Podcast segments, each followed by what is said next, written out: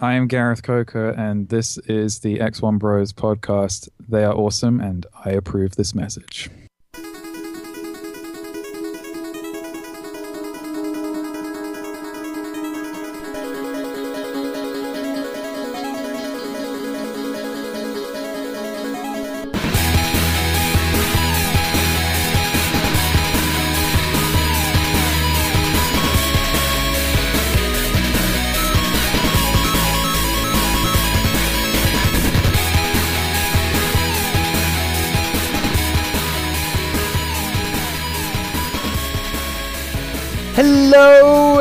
One.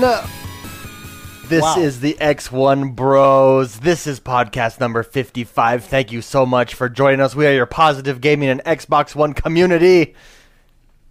And uh, yes, yes, it is. Just used to getting a comment here. Oh, yes, it is, David. It's funny you should mention that. Yes, that's exactly what. As we are. always, I am joined by the bros, the X1 Bros. First and foremost, stop looking for trouble. He's right here. It's Mr. McSpicy Mark Haywood. here I am. Entertain me. So Yes. I am here. Uh, secondly, Comcast is doing home security now. So if your house gets broken into, they'll send the police Tuesday between 8 and 12. It's Jordan the Man, Jordan Paskett. Hi. What was that intro? I just. I, Little crack at Comcast. Yeah, I'm just not a fan of Comcast. yeah, no one. Who is? Who is? Weren't they the most hated company last yeah, year? they were. Did you guys ever hear that YouTube video of the guy trying to cancel? Yeah. Oh, yeah. That was, That was bad. hilarious. I just don't understand. You guys Oh, suck. yeah. I don't understand. I, I don't understand. I just want to cancel. Last but not least, I'm not fat. I'm just so sexy it overflows. I am X1. We are the X1 Bros.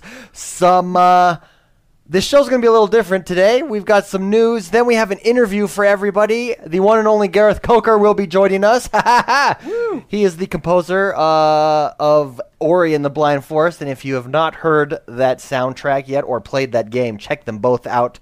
They are both amazing. Mr. McSpicy, the IDARB tournament. Oh, how uh, how is that doing? The FIFA tournament has just started, by the way, everyone.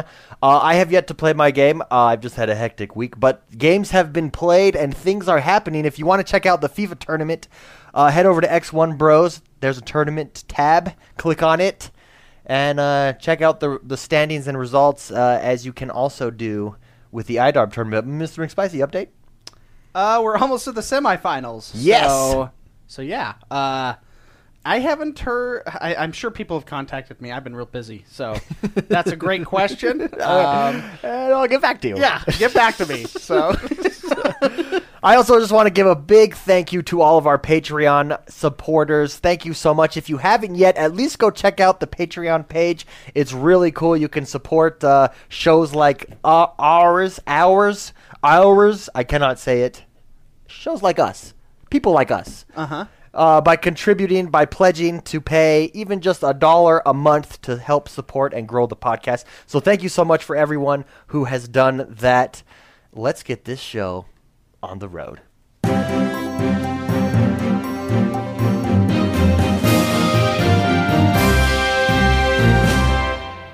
Jordan, what is going on in the world that is Xbox One? All right, let's start out with Star Wars. Oh yeah, It's a good So, thing to start off with. Star Wars EA is uh, looking for volunteers to play three to four hours of their uh, I'm there. Battlefront game. hey, I can Uh, volunteer. Where do you volunteer at? Uh, so you volunteer. Uh, you go to their Facebook yeah, page. Seriously. That's You great. Go, you visit the E- Sign me up. yeah. you go to the EAC Playtesters Facebook page to, and it'll give you the information to go um, to. I think it's in San Francisco and in Vancouver are the two offices that are doing it. EAC Playtest playtesters Facebook on Facebook. page. Um, they'll give you more information, or you can just go directly. Um, it, it San Francisco. I think they're doing it in San Francisco and in Vancouver, Canada, or British Columbia. Um, Mm. Those are two places you can do it. If you get picked, they'll email you. Um, you have to pay your own way and get there and do all that stuff. But you'll get to play three to four hours. Uh, and as a thank you for playing, if you get picked, EA will give you a couple games. So Oh. pretty cool. I don't know what game. So if you you're see. if Um, you're yeah. in the greater Seattle slash British Columbia area, Go do for it. it. Yeah, that's yeah, awesome. Go for it. Um, also, reminder: Star Wars Battlefront's reveal trailer is on April seventeenth, which is just two weeks from Oh, this so moment excited. right now. So excited, dude! Star Wars is gonna make a huge comeback in my life. You got that coming out. Then the movies. Mm-hmm. Yeah. Oh, George Lucas is not touching either of those. Which is fantastic. yes, That's- we're all we're all excited really about excited.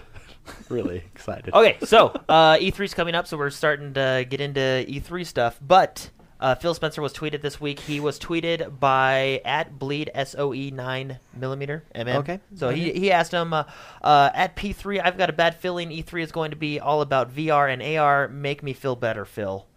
And Phil made him feel better. Phil Spencer responded saying, "Our E3 will not be all about VR and AR. I promise." Nice. Mm. So and VR and AR talking about virtual, Virtual reality, reality. and augmented reality and the Hololens and stuff like that. But but this doesn't mean it's not going to be there. I'm sure they're probably going to show it off in some way. Maybe not at the conference, but it'll probably be at E3. But he says it promises that they won't be all about the show, which a is promise Nice, so. is a promise. Hey man, if it's like Mhm. last year where they just do game, little interview of developer, game, interview of developer, you know, what I Dude, mean? last they, year's setup was perfect. them and Let's Nintendo. Yeah. them and Nintendo kind of led the way. I, th- I feel like last year PlayStation w- was behind on that. Still, Mm-hmm. still a lot of too much talking, not enough games. uh, yeah, Well, and a lot of reading letters. yeah, and our developers. It was all yeah. Anyways, yeah. It was. I didn't. I agree with that statement. But I, My I name is Mr. McSpicy, and I agree with that statement. prediction E3 prediction. I think all three will go to that. Yeah, just that's all you got to do. Games. I All thought it was. will I thought it was that- cool what that Xbox system. did. They did games, a little you know developer interview, and then a game, and you know just Yeah, yeah. game after game after game. Do it again. hmm Nin- So Nintendo's probably gonna have the biggest E3 this year. yeah, they got a lot. new- they their got a new lot of console. stuff to announce. So all right, Dead Rising Watchtower came out this week. It's free on Crackle for the week for Xbox Live Gold members. I saw this. Yeah, I watched it. If you, if you like Dead Rising, it's a, it's a typical. It's Dead- only a 5.5 on IMDb. but but they probably haven't played Dead Rising. That's true. So, That's our problem. I thought it was funny. It's a typical Dead Rising game. There's a part, you know, that uh, giant head that you wear. Yes. Yeah, that, there's The- a part like the where he walks head? in the store and there's a Lego head. Yeah. There's a part where he puts a cone on a zombie. It's just, it's your typical Dead Rising game slash now a movie. But it was, I mean, it wasn't like it was, it was good. I liked it. It I thought portrayed pretty Dead funny. Rising accurately. Yeah, yeah. So I thought it was funny. If you're a fan of Dead Rising, and especially Dead Rising Three, they pull a lot of stuff out of there. It's just, it's funny. So Cool. uh, Frank West is in it. He cracks me up. So- awesome. when He's- doesn't Frank West crack you up? That's my question. Yeah. Oh, I don't know. Yeah. Yeah, I love that game. So So, all right, into games now. Quantum Break has been delayed until 2016. Ah, this disappoints me. So, um, they didn't say why. this disappoints me. I don't. I don't. disappoint you because you want to play the game. Just Yeah. because I want to play it. Yeah, yeah. That's- Doesn't disappoint me if it comes out and it's there's no problems. Yeah. But I think this was a, obviously Yeah. this is a this is a Microsoft Studios games. I think this was a move by Microsoft and not Remedy. Well, I guess both of them combined, but uh, they didn't say why they delayed it. Um, Remedy uh, came out and said we're excited. We're you know because of the delay, we're happy to go back in and polish it even Yeah. more and get it really fine tuned. Um, other than that, Microsoft didn't say anything why it's not delayed. I think it's delayed because they already have a huge 2015 holiday catalog. So from Okay. a business standpoint, you don't want to match up, you know, Halo, Call of Duty, and Quantum Break all on the same day and force people to choose which one to buy. You know what I mean? I agree. So I think we'll see it maybe January, February 2016. But that's just me. I think they just did it as a strategic business move. you don't But, think uh, it's to uh, fix game bugs and stuff? No, I, I think it's ready. It, uh, well, as ready as it's gonna be, you know, and, and ready for to be released. Because when the game developer, when Remedy came out, they said we're excited to polish it and uh, just get it really fine tuned for you guys this extra time. So I think it's ready. Um, I just think with the huge catalog they have coming this holiday season, plus whatever they're gonna announce at E3, Okay. I just think it's a, a business move to try and stagger their their stuff. So, Okay. but uh, yeah, but anyway, hey, we're live on Periscope as well if you have Twitter. Are you serious? I was like, why is this big iPad taking a picture of me? I waved. So it kind of gives uh, everyone a uh, a look. there we go. Just throw that right A there. Hey, that's different cool. look. Okay, keep going, Jordan. But uh, so uh, also uh, Xbox One Wanna turn it Goat sideways? Simulator has a new Xbox One trailer. Uh, it kind of teases and makes fun, pokes fun at uh, Jurassic Park when the goat comes up and they do it, and it's just a goat. But, Ah, anyway. Anyway, okay. so Yeah, Goat cool. Simulator has a new uh, trailer. Uh, also, uh, Mortal Kombat fine. has a much better net code, says uh, developer Ed Boon from Ed Boon. from NetherRealm.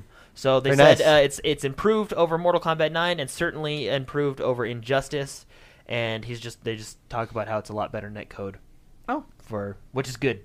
yes. So have Mhm. good online connections and just good stuff. Destiny. So the House of Wolves next or this month in the month of April, sometimes in the month of a- sometime in the month of April, they will be uh, releasing a date for uh, House of Wolves, which is cool. Um, also, Destiny news: uh, they are banning players Like that are mean. permanently? not permanently. So They're banning they're players that what? basically their tagline is "Don't be a jerk." so, uh, basically, what's happening is uh, they talk about how players stand idle in raids and in Crucible matches, and they do that to troll people. Um, so you'll load into a Crucible match or a raid, and someone will just stand there just to troll you, and it's frustrating, and you lose matches because of it and stuff like that. So um, they said that. Um, some of the uh, it's just a small number, but some of the world's worst idlers uh, have been responsible for damaging the experience of thousands of players. And as of right now, they've restricted a small number. Uh, they say, "quote restricted a small number of the most toxic players from matchmaking." End quote. They re- they what revealed? Restricted. Restri- Oh, Restricted them. restricted. yeah, Oh, well, So- what restricted them? What does that mean? they can't get into matchmaking. Oh. because they troll it. So, Well, that sucks for them. yep. Don't be to- a jerk. Sucks to be a douchebag. sucks to suck. Yeah. So, uh, yeah, don't don't be a jerk, Bungie says, and uh, they won't ban you. So this is not a permanent ban for them. If if they says if they cannot keep if they keep up the bad behavior, they will be permanently banded or banned. Banded. did. Banded. I yeah. like Banded it. did. In the if they keep up their bad behavior, they will be permanently banned. Banded. So, um, yes, and then of course uh, this month, sometime this month, we will hear about House of Wolves uh, launch date. So that's uh, also Oh, cool. what you said. All right, so into DLC. oh, Uh, Trials Fusion. Uh, if you remember way back when, uh, on podcast like number seven, we talked about the season pass. How it's going to have six DLCs. Um, this is Trials Fusion. After the incident, is the sixth and final DLC planned for the year rotation. I maybe they'll have more, maybe they won't. I don't know, but. Uh, this is included in the season pass. If you don't have the season pass, I think it's four ninety nine by itself, and the season pass is twenty dollars. So it's definitely worth it to get the season pass, four ninety nine a piece for all six. Um, you're definitely saving money there. But uh, after the incidents, it brings ten new tracks, 25, uh, 24 new challenges, um, a whole bunch of new objects for the editor, the track editor, and five new achievements for everybody. So for five bucks, that's that's a pretty good deal. Mm-hmm. So which is cool. And then Sunset Overdrive, a uh, hidden gem in my opinion. Uh, you really didn't hear much about this game when it was coming out, and you still don't hear much about this game. But this game is actually really, really fun. And if you hadn't had a chance to play it, you should definitely play it.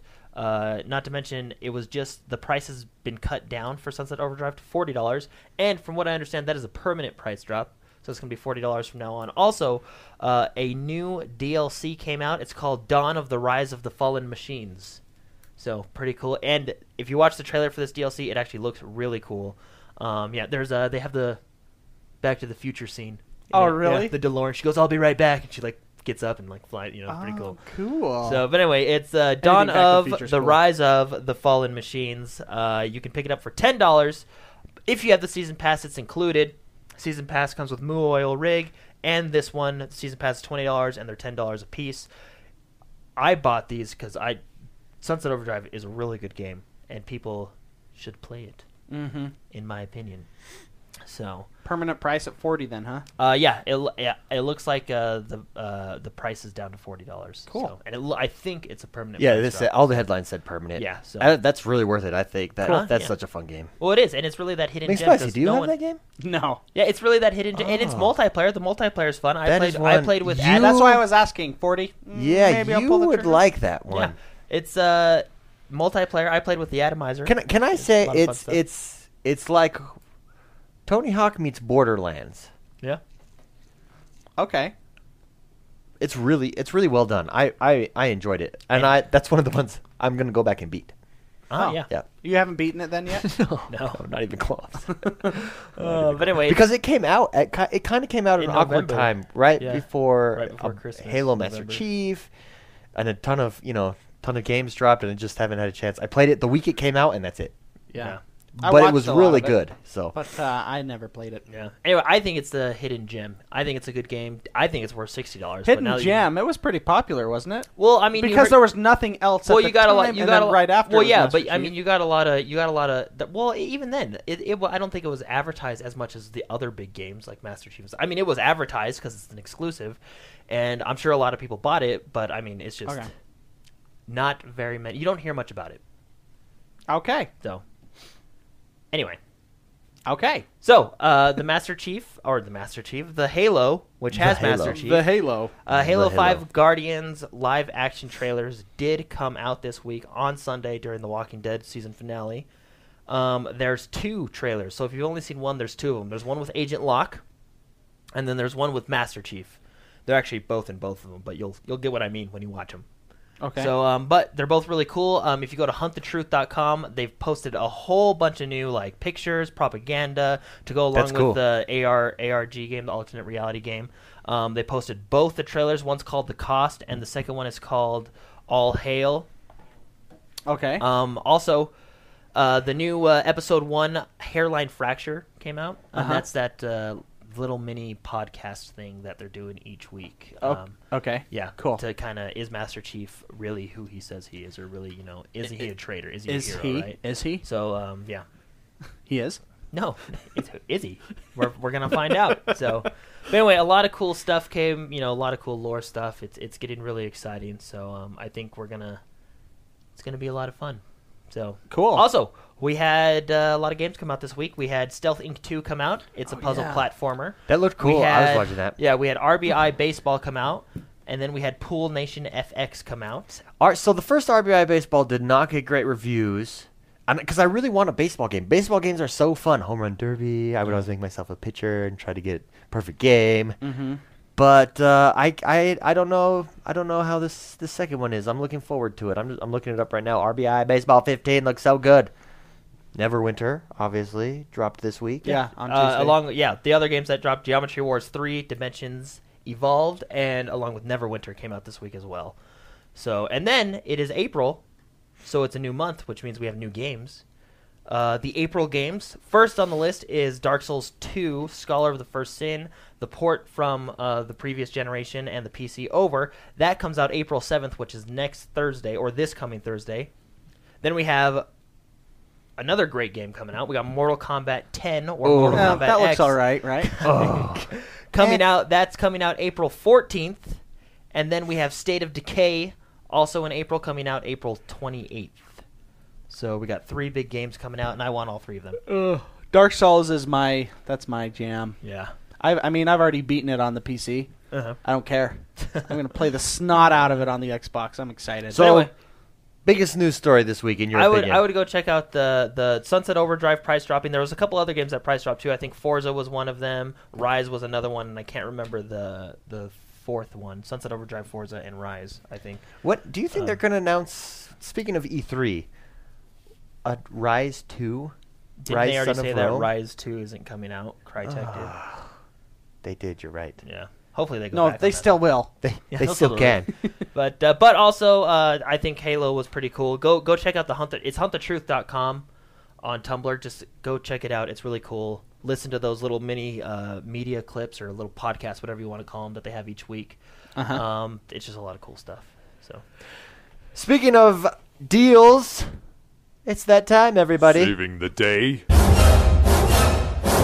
And your wallet. This is the segment of the show where we try to save you money. Right now on Games with Gold, the Lego games are on sale. Uh, Ranging from percentages off, right? Yeah, ranging. The cheapest one I saw was five dollars. That's right, five dollars for Lego Marvel Superhero. That is a good game. Which, by the way, I s- that is a game that takes a long time to uh, 100%. That's a fun game too to just dink around. Yeah, in. it's dink around. that's I I, like it. think probably their biggest. I've, I mean, I've played a lot of Lego games with my like wife. most content. Yes, it's it's bigger than your average Lego game, and it's only five dollars. That's a yeah. If you haven't gotten that one, I mean, Really cool. That and then I bel Lego Hobbit was ten dollars or is ten dollars. It's not past tense. Current. Do you know what's funny? I bought that game, and I still haven't opened it yet. Oh, really? I ordered it on Amazon when Oh, it was yeah, on a that's deal, right. and uh, it's still in its I, I, plastic. I remember watching people play it, and I loved the lighting that they did in that game. And uh, Lego is not like a super graphic, intensive, but it, they really captured the theme of Lord of the Rings slash the, the Hobbit. You know, it was it, it looked really cool. Uh, over on Newegg, speaking of Dead Rising, the TV show, go get the game. It's thirty four ninety nine at on Newegg. That was it. The fourth one, Dead Rising three. Ah, Sorry, that was it. Ah, in the news. Like, yeah. no, four those deals. four games that they permanently price dropped. That was the fourth one. Oh, okay. thirty-four ninety-nine. Also, Forza Horizon Two Day One Edition is at Best Buy, thirty-nine ninety-nine. Check that out. That's how is that possible? Uh, PMH in chat is not day saying one Lego again. Batman had more question mark. Maybe I don't know. I just know that Lego Marvel there is a ton in, and I did play Lego Batman. I just can't remember. Lego Batman was a long time ago. As far as content in the game, Yeah, I think what makes l- Mar- Marvel superheroes is the amount of characters that Oh, you can be. One is like the open many. world too. You can fly around the city. yeah, and that always feels cool. That's why I like uh, Spider Man from like the original Xbox. Oh, you're just swinging. I just swing around, swing. Don't even do the game. I just swing it. also, uh, the Xbox One bundle with Halo Master Chief Collection uh, and Kinect is at Microsoft, the Microsoft Store for three eighty eight. So you save yourself twenty dollars Ish. there. About. Uh, that's that's the deals for this week, everybody. Alrighty then. Best deal: Sunset Overdrive. Sunset I, Overdrive. that game is good. I, I'm getting back into it. You're, well, I don't know. Five dollars Permanent- for Lego Marvel. yeah, five dollars. Okay. Yeah, okay. That's, a big game for five bucks. That's like that's Steam like. yeah, that's like. That's that's a Steam I mean, like just sell get right it there. and then never play it, but just get it.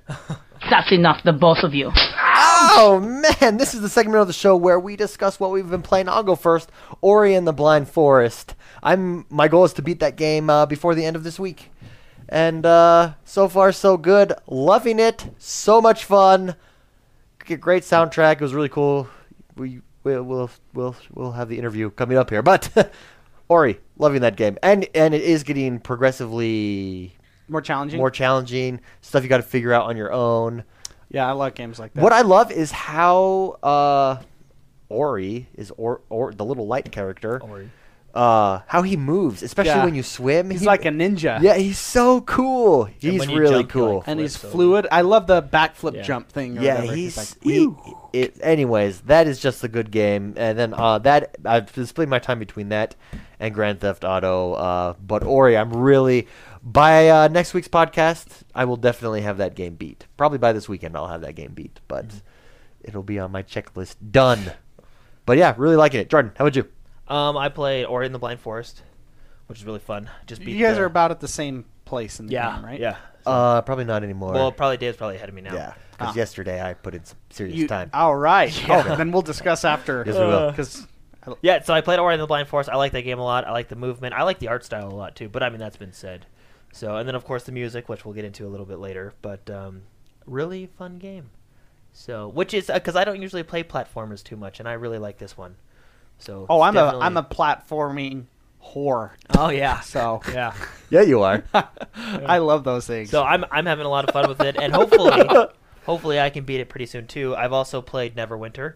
Oh Uh, yeah, really, really like. I played that. I was going to get on that, but what are what are thoughts on Neverwinter? I, I I played it on the PC before, and uh, I I really like it. I think they how has it come to? How does I, it handle I- on the Xbox? I like the controller. I actually really do. I think they did a good job converting it to the controller. So you use your left bumper as your shift key, or your sorry your um, alternate your modifier. modifier. Key. There you go. I just say shift because that's what I use on my computer. But anyway, yeah, it's your modifier key, and it's really cool. So I like it a lot. So I'm not too far into it because I'm waiting to uh, play with a couple people. But uh, yeah, so and there will be an X1 Bros guild.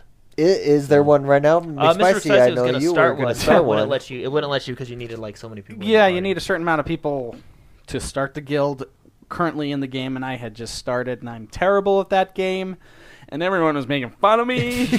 I was streaming it, and I was, What are your what What are your thoughts? uh, meh. That's my thoughts right there. Just, Just M M E U. uh. Uh, no, uh, MMOs aren't my jam. Mhm. Um, it- it's a free game, which that's why I gave it a shot. They're just I'm a platform whore or a platformer, you know. Uh, thanks, Travador. Um, but uh, I MMOs just aren't my thing. Uh, I can get into them. Like I was really big into Guild Wars 2 and the original Guild Wars. Um, but uh, I you're yawning, so I must be boring you. Sorry, no, no, sorry. I just it's just been one of those days. Man, I'm boring myself. just been one of those days. We started a little late here. Um, no, it's just not my thing. Yeah. So it's the and the game is And, and I don't. I when I say it's not my thing, look at Jordan. How sad he got. You know. He's Oh, no, like I'm looking fine. down. I don't. played 'em all. I know. It's just I. I felt. I had a good time, you know. I just felt so stupid. Like, how do I give items? You know, there's just every MMO has this huge learning curve, and it's very steep, and you have to dedicate time to figuring things out. And I just didn't want to dedicate that time, so Oh, but with uh, Neverwinter, the free to play, um, it's not a pay to win model. I was looking at it and then remembering when I played on the PC. There is a few things that you can buy that will help you out, but generally it's not. Pay So- to win. M- a lot of it is aesthetics, as in Jordan, as someone who I mean, yeah. See, my just ignore my opinion because I just don't like you, MMOs. you're an MMO guru, so to speak. It's one of my favorite genres. Yeah. Yes. What what Neverwinter so you've played the game on the PC. Uh-huh. You say it, it has been brought over well to the Xbox. Oh, yeah, you like what they did yeah, with the the controller. controller, So good. the MMO uh, Neverwinter as a whole worth worth getting into, worth as far as uh, the Xbox goes Yeah. for Xbox One Yeah, I players. think it's a lot if you're fun, looking so- for an MMO, would you recommend this MMO Yeah. to people? Yeah. Especially for people that maybe have never played an MMO before, because I think it's a good jump in. It's action combat, whereas not it's not your traditional MMO Okay. combat. So it's it's action combat, which people a lot of people getting into MMOs like that over the traditional style of the MMO combat, right? Um, Traditional by traditional style, don't we World just of mean WoW? Yeah, well, because well, yeah, and then I, if that you remember, is the Ult- traditional- uh, yeah, Ultima Online, EverQuest. Oh, uh, okay. It's a click and you know stuff like that. Whereas this is more of an action combat, right? okay, okay. Um, I think I think that Neverwinter's going to do really well on the Xbox. Well, especially because it's free to play. Mm-hmm. Um, and I think it's going to do really well until ESO comes out, and then I think people are going to decide pay sixty dollars for Elder Scrolls or free to play. So that actually, but we're gonna have this uh, during discussion after the interview. But Ivan Noah sent in a question. He wants to know Neverwinter. Should we spend the time to level a character in that game if we're planning on jumping over to ESO? well, Uh, can I answer that first? Even though I'm not an MMO player, yeah, it's free. Okay. Um, and it, if you have nothing else to play and you need to play a game, that's a good one to fill the time until How you is get. the story in it? Because it's a Dungeons and Dragons Mm-hmm. storyline, right? How how is the story so far? Is it a captivating story or is it I pretty like bland? it. I know a lot of the story because I played on the PC, but as of As right me, now- I just knew I was in the Hall of Justice, which is Oh, that freaking is cool. awesome. I just love that they have a Hall of Justice. It was. I was like, wow, Super Friends, this is awesome. So, anyways, yeah. What was the question? Actually, that is the story really good. I don't even know the story. I was No, no, the no. Hall of Sorry, the question. So, so you answered oh, but Jordan. the question itself. So okay. Should you spend the time like- like- leveling up a character? Ivan your, wants to know. To, to answer your question, on the PC, I leveled a character up to level like 46 or 7, and now I'm replaying that game on the Xbox, and I'm gonna level a character as high as I can get it until ESO comes out. so if where- you're yeah. into MMOs, yes, yes, is your answer. well, and like Mark said, it's free to play. If you got nothing else to do, might as well. That- I mean, that it's would a be good. a good one it's to- a good. Yeah, just get And into Dark the did vibe, mention you know? still has cooldowns. Yeah. That means Is that a traditional? That's a traditional. That's like MMO. not Yeah, a yeah. mana type, No, right? so it's a cooldown, type. is Is your like- abilities, right? Yeah, like for example, I use you know fire breath, and it's got a five second cooldown. yeah. So then there's global cooldowns, and Is there? There's not man. I, there's not a mana. um, I've only played a great weapon fighter, so I don't know. I don't think there's. And I was I was a healer, yeah, and were, mine uh, was you cool. were a the, uh, cleric, weren't you? the cleric, You were a yeah, and the, my abilities up to that point were cooldowns as well. So, man, every time I talk, I make you yawn. There's a there's a daily ability. Do you know what that's so- doing to my confidence right now? Yeah, And you were trying to hide Mark, it this I time. didn't want to tell you, but You were trying to hide it too. You're like eyes watering, oh, face turning red. But yeah. anyway, yeah, it, it like Dark said, it does have cooldowns, but it is an action combat, which is is Yeah. Newer to MMOs. I think in this later past ten ish years. So cool. Any, so anything else? Uh, Neverwinter, any and Ori. Anything else Um, you guys played? Well, I mean, I want to talk about Ori just a little bit Go ahead. I finally, I'm I'm ninety percent done with the game. I'm, I think I'm on the last level. Whoa, nice. Um, I love that game, and the puzzles did get progressively harder. It's not as hard. It's not the hardest yeah, platformer I've and ever I don't played. think that's what it's going for. Yeah, it's it it's very forgiving. Uh, well, not forgiving. It, it's really good at teaching you how to do the puzzles. Whereas like Super Meat Boy, Sorry, I can't help it. Dad. I'm not. This is not a joke. yeah, oh, that's oh, another mana. yawn. I gotta take my mana. Okay. Um, no, super uh, like Super Meat Boys, Thousand One Spikes. Those ones are very unforgiving, and this one, this one's this one's better. So I just wanted to say, I, and I'm a huge fan of this game. Yeah, I, everything about the art style is just excellent. Yeah, Uh, but you combine that with the music, it, it's just you sit down and you're just like, ah, this feels good. You know, it's just Yeah. it's it feels complete. It's a complete game. Where sometimes some games don't feel complete, but yeah, and it's very with the music. It's very emotional. It's a very emotional game. Um, I don't know where you guys are in the storyline. Um, I won't give anything away, but I've had plot twists in the game, and I sense some things coming up. They give you like foreshadowing what's going to come happen in the game, and it's you know have you found yourself? I found myself going back and trying to collect because you know how it on the map it shows all of the experience orbs and all these orbs that Oh, are yeah. left. I've instead of going to my next place, I'm going back and getting everything. Oh yeah. Oh yeah. Yeah, and that's what happens to I I liked 100% games and so it's like this this is a game it's like that Metroid style where once you get stuff you can go back later. So Yeah. and, and I like that because it makes me enjoy the game even longer. So, yeah. Anyways, and that was the fourth yawn. Dang it! I wanted to over my mouth that time. That was good. I know your eyes. That are, was good though. Your eyes are, once you start crying. I know, just tears Oh coming my down. Gosh. just- okay, it's just take it away. I'm boring the crap out of you today. All right, that's it for games. Uh, this week we're doing something different. For discussion time, we actually have an interview for you guys. Uh, Gareth Coker was kind enough to come on the show. We were able to ask him questions about Ori and the Blind Forest. I hope you all enjoy it. Uh, take a listen. Hey everyone, uh, we have Gareth Coker on with us this week. Uh, he is the composer of Ori and the Blind Forest, a fantastic game, an even better soundtrack. Gareth, how are you doing today? I'm doing really good. Uh, it's nice, nice to be on this uh, podcast after jumping in randomly on your Twitch. Yeah, that Twitch was that was so weeks ago. cool. And when you put it, you're like, "Hey, composer here of the soundtrack of this game." I was like, "Yeah, right." I, know, I was no modding. way." I was modding at the time. I'm like, whatever. Yeah, and then we looked. Yeah. we looked you up, and and that that was blew really my cool. mind. Thank you for jumping Yeah. in that stream. That was pretty fun. So It it happens. You, you guys are not the first, and probably not the last. Um, like most of the Twitch streams, the developers jump into. It's not just been me. It's the you know the sound team, the artists, the level designers. We've been jumping in, and there's always the uh, the initial. Are you really? Working on the game, um, and then I send them to Twitter, or they look it up and say, "Oh, that's cool." you pop that collar and you say, "Don't you know who I am?" Kind of. nice, nice. Uh, and I, I heard you in other interviews on uh, Major Nelson actually just talk about how that's been a cool experience for you uh, being on Twitch. Would you like to talk about that a little bit? What what's it been like seeing people play your game and talking about your music?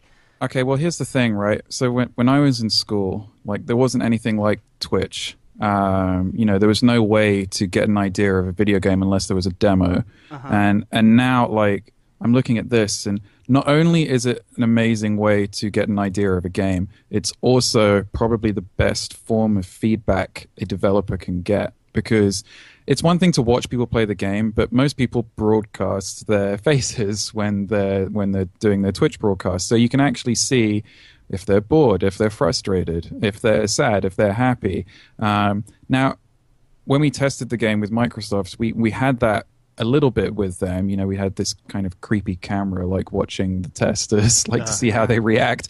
But um, now we can just like watch watch anyone play the game, and uh, it's enjoyable to watch. But it's also good feedback for us too. So there's like an educational aspect, and there's also a fun aspect to Twitch. That's a great point. I never thought of it like that. And it's probably better than your uh, group testing or your focused group testing because it's people in their own environment, not knowing they're being watched by the developers of the game or the. Exactly, and also you know these people, generally speaking, aren't they're not being paid by the developers. So Yeah. it's uh, they, what what you're seeing is the true reaction for sure.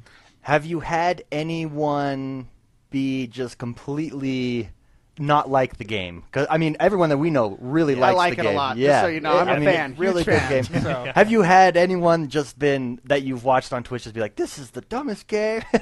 I would imagine that's probably a little I think frustrating. I think the only thing that, that is fairly common, if I jump in and how far are you guys through the game? Have you finished it? Or? Um, no, I'm about six and a half hours in. I played the I'm snot the out of it last Yeah, night. yeah. I just passed the the water tree, going up. Okay. Yeah, I- I feel like it's safe fun. talking about that part because uh, that's a part that most people get to. Like you Mm-hmm. see people get to that bit, and I think that's that's the times when people swear the most at the game. uh, so it, it like maybe it is a little bit difficult, but I think up until then we haven't demanded too much from the player. It's really the first time. It's like, okay, you've really got to put everything you've learned together now. Yeah. And yeah, you die a lot, but what I, what I say to people on that water sequence is, uh, you feel like you have to rush because the water is chasing you. Yeah. But actually, the key to getting through it is take your time. You actually have more time than you think. It's just your heart starts racing because the water's getting you, and then uh, as you get closer to the end, uh, you might make a, a bad decision because you're excited to reach the end. But the key to it is is taking time, and uh, so I watch people play it sometimes, and I'll just be like, "Take your time, take your time. It's okay." well, what's funny is when I was playing that, I really like the. Uh, I'm I'm a guy that likes 100% games, you know, and I don't know if there's an achievement or not, but uh, those little experience balls, Yeah. like up in the right, that's what was driving me crazy. and which, I I like that. I'm a guy that likes Super Meat Boy, you know. I like these hard platformers. I like a thousand one spikes, you know. So so whoever put those in there, I know they did it on purpose. They're like, hell, let's make it even harder for these for these guys that like pain.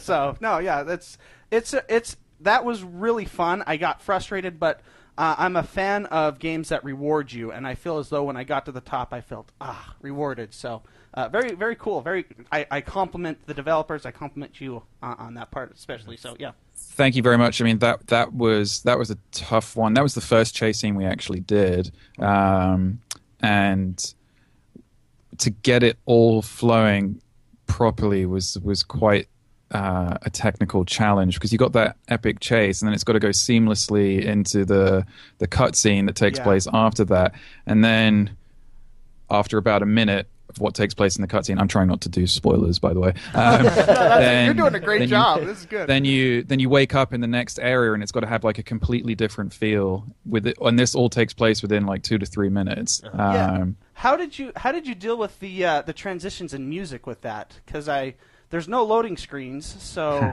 how did With- how yeah how did with how do you great- do with that great difficulty. With oh, okay, cool. Check that one off. Um, so so really and actually the the chase one isn't actually that difficult because okay a, a little a little developer tip here oh, let me Um, take notes. Okay. one one of the things you can do to cover up transitions is use sound effects.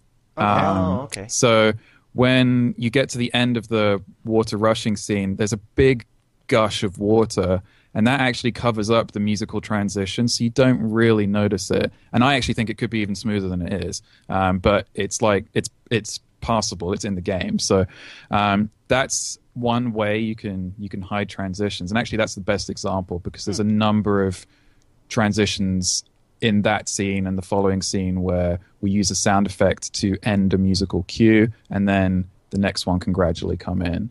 Um, so, o- other than that, it's all really about matching the harmonies of one piece of music from another. Like, you have to make sure that they're all related in some way. Um, but then you've got to make it feel different. Um, so then you've got to use different instruments and stuff like that to make it feel to feel different. But um, the way to get it working well really is just to test test and test again um, i must have played the game close to a thousand hours so um, and that's before it was released Wow. Well played. um, Yeah. so Wow. I know the game inside out, and I know most of the things that the players are going to do, so I can plan for all of the music stuff accordingly. And so that should result, hopefully, in a fairly seamless experience, uh, made all the more challenging by the fact that, as you rightly noticed, there's no loading screens. Yeah. yeah. yeah. So when you're when you're writing the music for a game, do you for Ori in particular, do you play the game first and then write the music or I mean, uh, what what is that process exactly? Do you just go off of artwork that is giving you concept art to come up with a theme, or, or how does that work? Okay, so like here's here's where it was a real cool thing working with Moon Studio. So I've actually been part of the project for four years since before Microsoft picked it up. Um, so I did the music for the prototype. So I have seen it in every single form, uh, including some forms that the public will hopefully never see. um, so at first, like the, I would say the first two years, I didn't actually write that much music. It was more like getting to grips with the game and the story, um, and getting a feel for like how the character moves. So we're well documented as saying we spent over a year and a half, I think, on the controls alone um, to get them feeling good. So initially, I'd be playing Ori, and Ori would just be a square, and the levels would just be more squares, and the enemies might be a circle. So there's no art in the game, but the game was still fun to play. Yeah. Um, because you don't. As, if you have good gameplay mechanics, then the art just can be built on top of all of that. It doesn't really change. Um, so I was like, this is really fun to play early on. And then having a feel for how Ori moved gave me an idea of how much momentum to put in the music. Now, the next decision was uh, how to get it to balance with sound effects. So we put some early temporary sound effects in before the actual sound team was hired. And we found out very quickly that the music didn't really need any percussion instruments. Like if you listen to the soundtrack, there's not that much epic percussion except in a couple of the chase scenes. Like usually usually in action sequences it's like drums, drums, drums and Yeah, more the drums. lava chase one. I was listening to that earlier. Hey, spoilers! I haven't Sorry. gotten there Oh, yet. sorry. well, that's on the soundtrack. I'm Real talking about cool, the soundtrack. man. Or Light of Nibel has uh, lots of percussion that I like. But Oh, okay. Cool. there you go.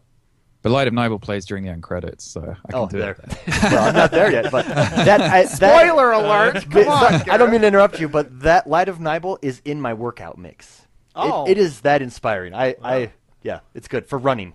It's Oh. a good, it's a good running song. Cool. Just, I mean that's that's the end of the game, so it's supposed to be like the most epic form of the main theme, like everything comes together. So that so I, I'm glad that is if it's in your workout mix, that means I kind of did my job. Yes, you did. Yes, you definitely did. did. Yeah.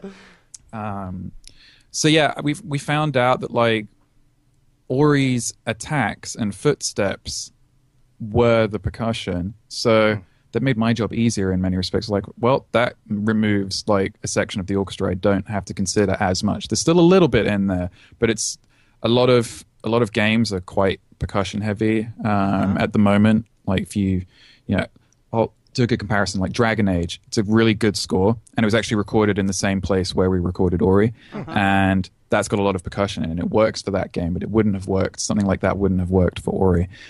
So anyway, that was like how we got to balance music and sound, and then the artwork comes in, and some parts of the area are blue. Like there's one area which is very blue and very icy, and that means I'm going to choose instruments that are more metallic. Um, So, uh, like bells and gongs and things like that, and the area that is blue and icy also is called the forlorn ruins. So I'm going to use instruments that sound cold and empty, and going to try and write something that feels cold and empty. Uh, now, what cold and empty actually means, uh, that's kind of my job to interpret in music. It's very difficult for like me to explain that in words, but hopefully it comes across in the music. well, Uh, feeling. It I does, think- and and that's one of the things. I, I've been going to your SoundCloud and listening to a lot of your stuff. I'm very Right. impressed.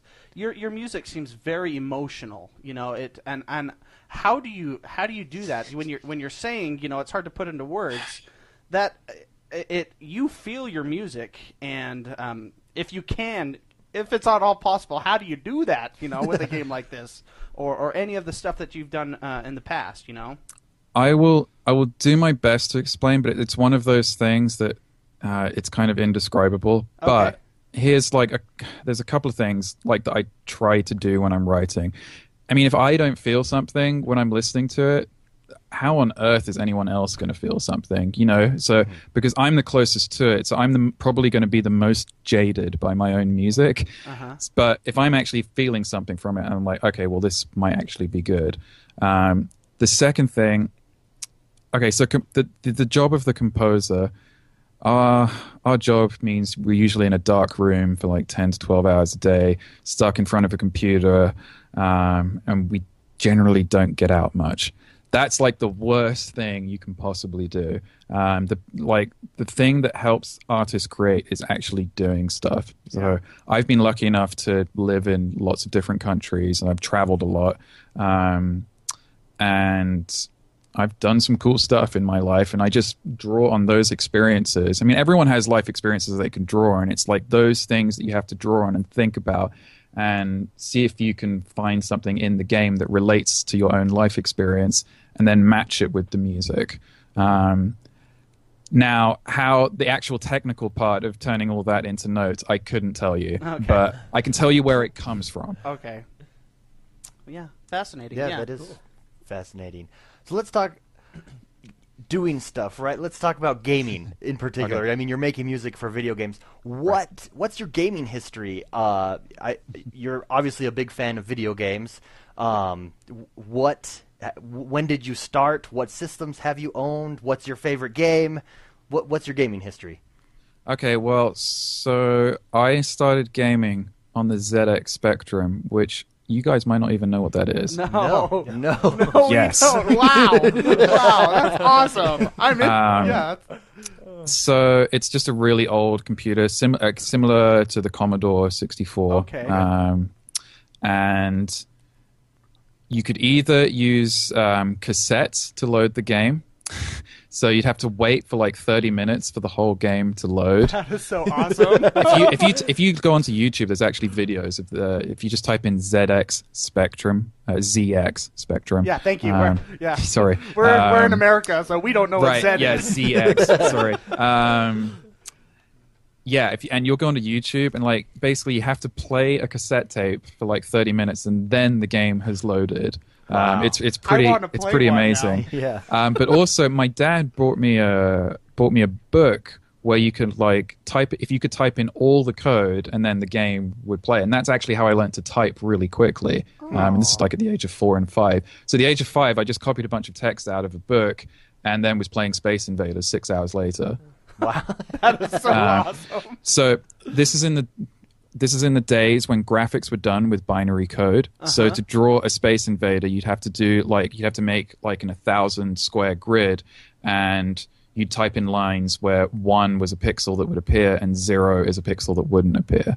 Um, so that's like the very beginning of my gaming life. So technically, um, since I was four, so that's 26 years. Um, then the games I really got into were the old Star Wars simulator games, Star Wars X-wing, Star Wars Tie Fighter. I was mm-hmm. really, really enjoying space simulation games. Uh, then I went to boarding school, and my gaming got cut down a lot because at boarding school there are no video games. What a Um, terrible so really? this- Oh. I will never school- go there. It's not the school was strict. They they did have some, but it's like you know, it's like three hours a week, like kind of on a Saturday night. Oh, so, wow. Um, I know boarding school isn't such a big thing in America, but it is quite a big thing in the UK. Um, Mm-hmm. Yeah. So I'd be away from home for 36 weeks of the year, um, Mm-hmm. and then the other 16 weeks I'd be at home. Um, so I'm uh, used to living away, being away from home, uh, but at boarding school, no time for video games. Uh, so most of my gaming was done during the holidays. As for, I'm going to just jump ahead, um, just to not alienate all your listeners uh, with really old games. Um, so I find that I enjoy single player games way more than multiplayer. I've resisted the MMORPGs. Um, I've never played World of Warcraft. I almost dipped into Eve Online. Almost. Oh, we It's almost not that I don't well. like. it's not that I don't like these games. Uh-huh. It's just that there is no end to them, really. That is Um, true. Yeah, and for that's me, my problem too. Yeah. for me, like when I, you know, when I play something, I kind of want to have it a start, middle, and an end because I like storytelling, and I think like Ori is kind of the ideal game for me because I get to tell a story, and there's hardly any dialogue in the game. So really, music gets to do a lot of the heavy lifting, which is really fun. I, I compare it to uh, to Wall E, the film. Um, the Okay. opening 40 minutes of Wall-E, there's no dialogue. Um, so it's just music and animation telling the story. Um, so those are the kinds of games I like playing. It's just single player, story driven experiences. So, um, and that's I'm not really limited to any genre on that. Like I am quite happy playing Dead Space and really crazy aggressive games. Um, but also on the other hand, um, I really enjoy Mark of the Ninja, um, which uh, it's not as story driven. It's it's you know it's more you will complete a level and then you'll get a nice, really beautiful cutscene and then you'll do another level.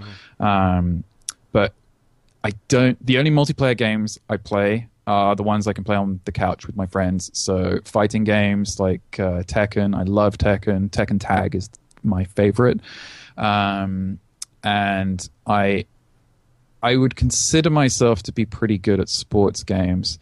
And here's one that might surprise your listeners: I'm actually pretty good at Madden, uh, despite being British. I love I love American football and I understand it um, very very well. We Uh, actually just finished with our community a Madden tournament, and there was a guy from Scotland that went really far. Yeah. like he destroyed me. Did he go to the final round? Yeah, he went to the finals Yeah. actually. So yeah, so so British people are well known in our community to go far in Mad to be good at Madden. I think British people just re- like the British people that do love football really Yes, love football. they're like I super mean, fans. You see, you see the games sell out in uh, in England whenever they go. Whenever the NFL goes to England uh, every year, they, they sell out like within hours. Um, so.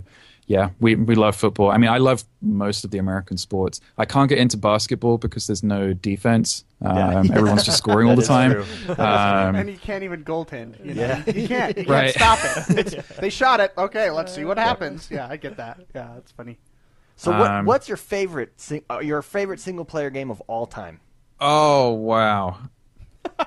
This is a tough question, Yeah. and you can do top three. You know, you can Yeah, bend top the rules. doesn't have to be- You can bend the rules a little bit. He asks these to me all the time, Yeah, and it's just show. it's hard. I get it. It's hard. So I'm gonna I'm gonna cheat a little bit because it's a trilogy, but like for me, Mass Effect, Oh, good one. I was very well thinking that. done. Yeah. um, like the ending of the first one in particular. I, I, by the way, I had no problem with the ending of the trilogy. I thought they handled it really well. I'm not one of those people who was bummed out by the ending. Um, Yeah. Though I did play it after they released the the free add-on, so maybe I never got like the original ending. But um, just the way it was, especially the way they handled dialogue. Um, Mass Effect was the first game to like to make dialogue really, really good um, because let's be honest, most game dialogue is not up to the level of you know good film writing. Like Yeah, some of it, sure. and and really the issue is actually flow. Like Mass Effect really got the flow right. The fact that you could choose your next your next response like slightly before the other person has finished their sentence. If you're having to wait for the other person to speak before you can choose, like it just feels like it takes forever to get through a to get through a dialogue section. Whereas in Mass Effect, it just all flows so naturally, um, and that made you one. It made you want to ask every single question ever because they give you a lot of choices, and and two, it just pushes you on to explore as much of the game as possible. H- It helps that it's graphically incredible. Yeah. Um, it helps that the gameplay is pretty solid, apart from in Mass Effect One that stupid buggy thing, which is impossible to control on those planets. Um, what's it called? The, The- the thing where you drive around and use to mine. Oh, that. Oh, yeah, the Planet Roadrunner or whatever Right. the crawler thing. Oh, I know Oh, exactly what what you're talking about. I don't know. I tried to forget th- those things. Yeah. yeah. So Uh, that was like the only annoying part of the game. So yeah, the Mass Effect series. Um, good call. Good choice. let me let me jump into my Steam library, which is very large. Uh, Oh, I love too- it. He's got Steam on call. This is my kind of guy. Um, so I'm just going to look. Oh, okay. So they're not all up to the same level, but I love the Assassin's Creed games and Assassin's Creed 2 in particular. Yeah. I think Yeah, is the, the pinnacle of the series because they they took everything that Assassin's Creed 1 did right, improved on it, and then added more variety. Um, and just the uh, I love all the history and stuff. Like it's Well, they it- nail the time periods. They they get Right. the most interesting time periods, whether it's the Revolutionary War or pirates or or Yep. Spain, you know, or Italy or you know, Whale hunting. whale hunting is a Right. good time. But yeah, they it's nail just, those it's time just periods. fun entering those worlds like the games the games that really create help create another world and get you immersed in it um, i would here's a similarity in film. My my favorite film director is ridley scott because he is amazing at creating worlds. Now and the films where he doesn't get to create worlds are not his best films but like american gangster he creates old school new york really well.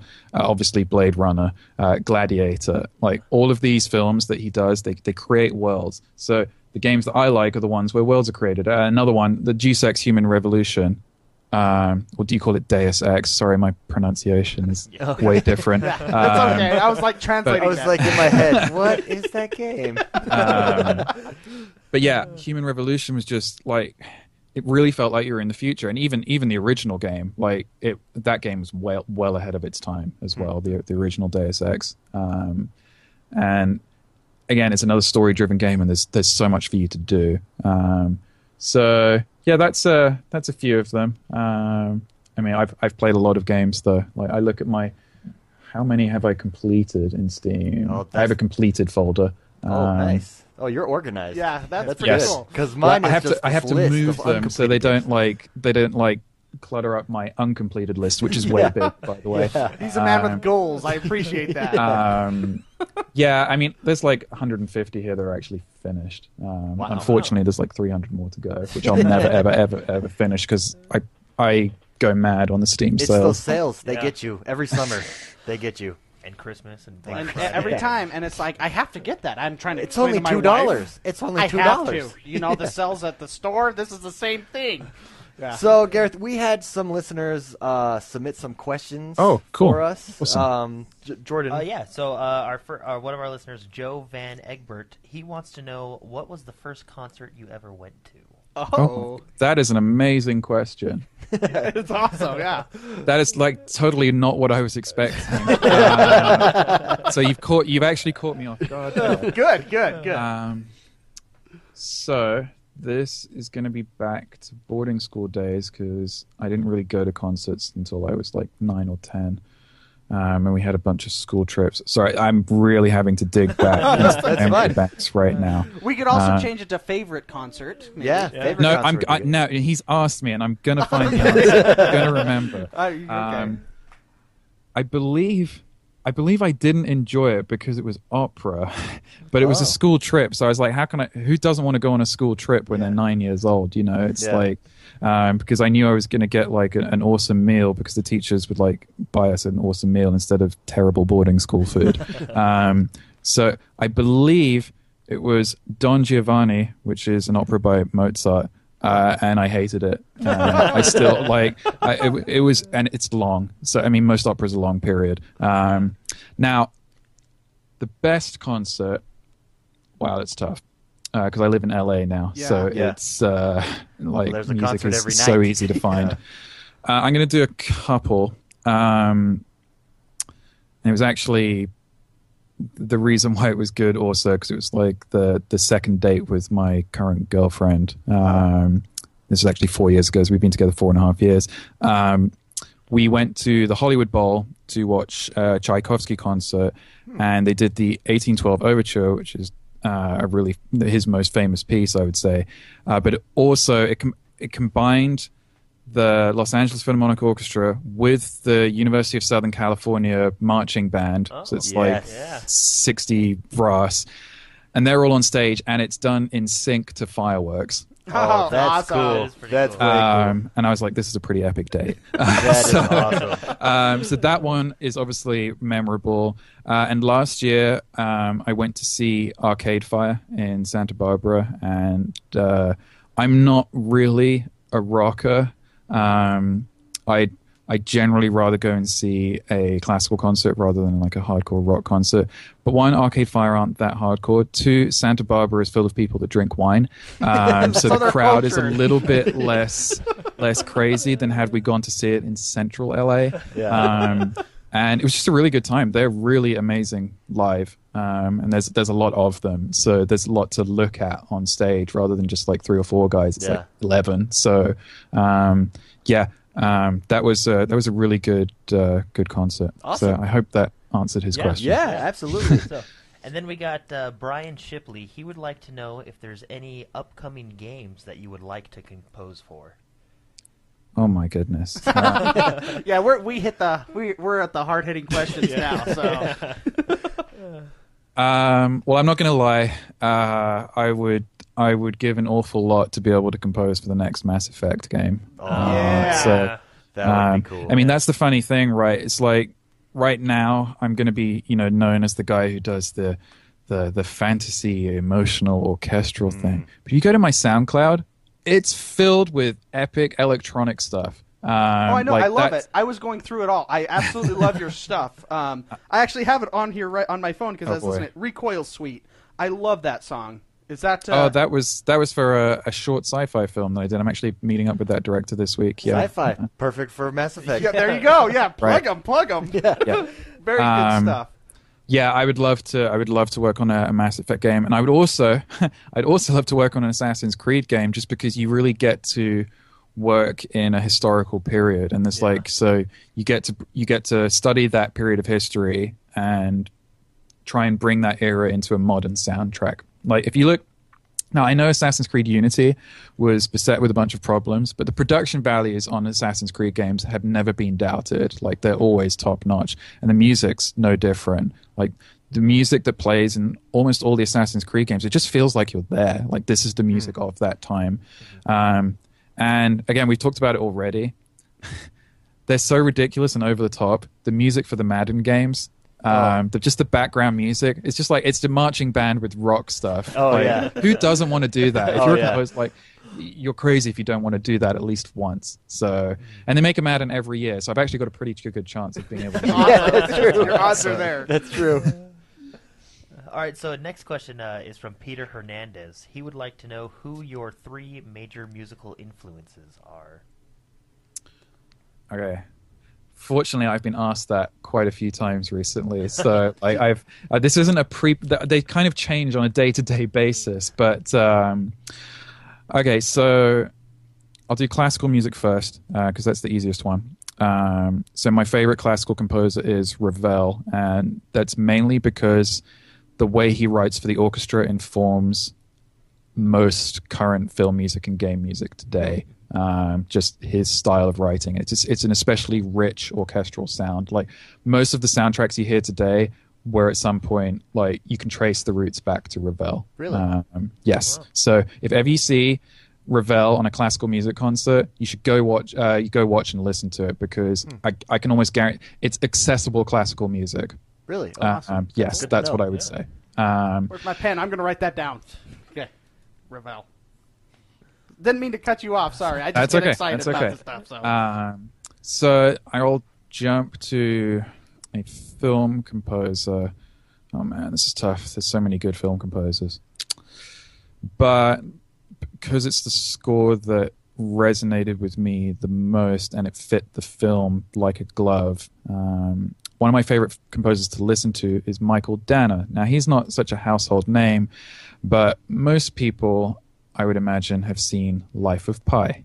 Oh. Um, Yeah. And the soundtrack for Life of Pi is just incredible. And he won the Oscar for it. Um, so that film and its soundtrack was actually quite a big reference for Ori, not in terms of like the actual music, but for how it elevated the picture, like and how it connected with the picture and like elevated each scene emotionally. Because Life of Pi, there is dialogue, but a lot of the the more spiritual scenes are driven solely by music and visuals. So it was quite a good reference for us. Um, and while we're on the topic of mixing music and visuals, uh, the Japanese composer Joe Hisaishi, he writes all the music for the Studio Ghibli films. Uh, so Princess Mononoke, uh, Spirited Away. His music's absolutely incredible. Um, and then I'll do one game composer. Again, there's so many good ones. Uh, so I'm going to pick one that your listeners might be less familiar with. Um, he's a French composer, Olivier Derivière, and he did the music for Remember Me, which also is probably one of the most underrated games ever. Um, it has an incredible soundtrack. It um, it balances a full orchestra with weird electronic glitch effects, and I strongly like just go to YouTube, type in "Remember Me" soundtrack, listen to that soundtrack, and it, it's one of those soundtracks that, for me, well, it made me buy the game. I was like, "What is this? This I've never heard anything like this before," and the game is actually really awesome. Like the knock on the game is that the gameplay is a little bit shallow. I strongly disagree with it. In terms of visuals, you will not have seen anything really as good as Remember Me. Like it looks as good as most stuff now, um, and it'll probably be on a Steam sale for like five bucks in a couple of months. So I'm there. Uh, Yeah, Perfect. You just had you had me at Steam sale. So. Um, he also did the music for Assassin's Creed Freedom Cry, um, which was the Black Flag expansion, I think. Um, And yeah, he's a really versatile composer. So he is, I think, one of the the next big things in video game music. He just like needs, um, he needs like to be the lead on a really big project. But every time he does something, he always blows me away. So check out his work. Um, and he's French, so he has taste. Yeah, Oh, good. absolutely. he drinks the wine. It's, it's where yeah, he's that guy. So cool. So uh, the next question is from Ben Hatch. He wants Hmm. to know how long are your scores before they are cut down to fit in a section in the game, and do you help create the loop uh, so the music fits? Uh, I, rem- I think I saw this question, but th- this question may have come from Twitter or someone or someone It- else. yeah, asked it did come from yeah, Twitter, did come yes. from Twitter, Yeah, yeah. I think I saw he got this. the heads up. we should have Um, started with this one. yeah. right. So, oh my goodness. So cu- cutting cutting the the soundtrack for the digital release, right? That was writing the music is hard, but then you've got to cut things because the, okay, I'll explain first the reason why I cut things. Um so the soundtrack is about 140 150 minutes long like in the game. Um the digital release is 89 minutes. So I get a bunch of people saying, "Why isn't such and such a track included on the soundtrack?" And it's because I wanted to make the soundtrack a good listening experience. Like you play Ori, right, and everything kind of flows seamlessly. I wanted the soundtrack to be the same thing. And if you, the fact is, if you listen to all the tracks back to back in the game, it's not a good listen. Um, like there's too many softer, slower tracks, and it kind of breaks up the momentum. You, you when when you listen to an album, like a good album is not just about each individual song; it's about how one track flows into another. Um, so that was my thinking behind cutting the music. Um, now, that process is quite hard. Um, but for example, one easy bit was cutting the music that takes place in the last general area. Now, again, I'm going to try not to spoil this, but basically, the last area, there's like a main hub room, and then there's eight mini rooms connected to the hub, and you have to solve each mini room to finish the hub. Okay. Now, each mini room has its own individual music. And they're all variations on a similar theme. So why would I include eight variations on the soundtrack? Um, instead, I include two, um, and the two most differing ones, and that generally covers the bases. Um, then the harder cuts are where you have to like um, so for example in the Ginso tree which is the area where you have to just before the water rushing um, scene takes place there's about 15 minutes of music there uh, in the game but i cut it down to like five or six in the soundtrack because there's like five different pieces of music that play there but i kind of wanted them to flow into each other a little bit better and so you don't have to hear the whole thing um, on the on on the soundtrack. I just wanted to make it a briefer listen because if you listen to each loop individually, it's going to take you 15 minutes, and 15 minutes in the same the same world on a soundtrack is totally different to experiencing it in the game. Um, so, wow, I'm taking a really long time to answer this question. Um, as for the loops, uh, I did all of that. So um, Cool. I did all of the preparation for the implementation, and then I gave it to our WizKid programmers. Um, see, one of the great things about Ori is that we did we did everything over Skype. Uh, I don't know if you guys know that the game was developed uh, without a centralized studio. Yeah, I knew that you had people in different Yeah, parts, different parts of the world, right? Yep.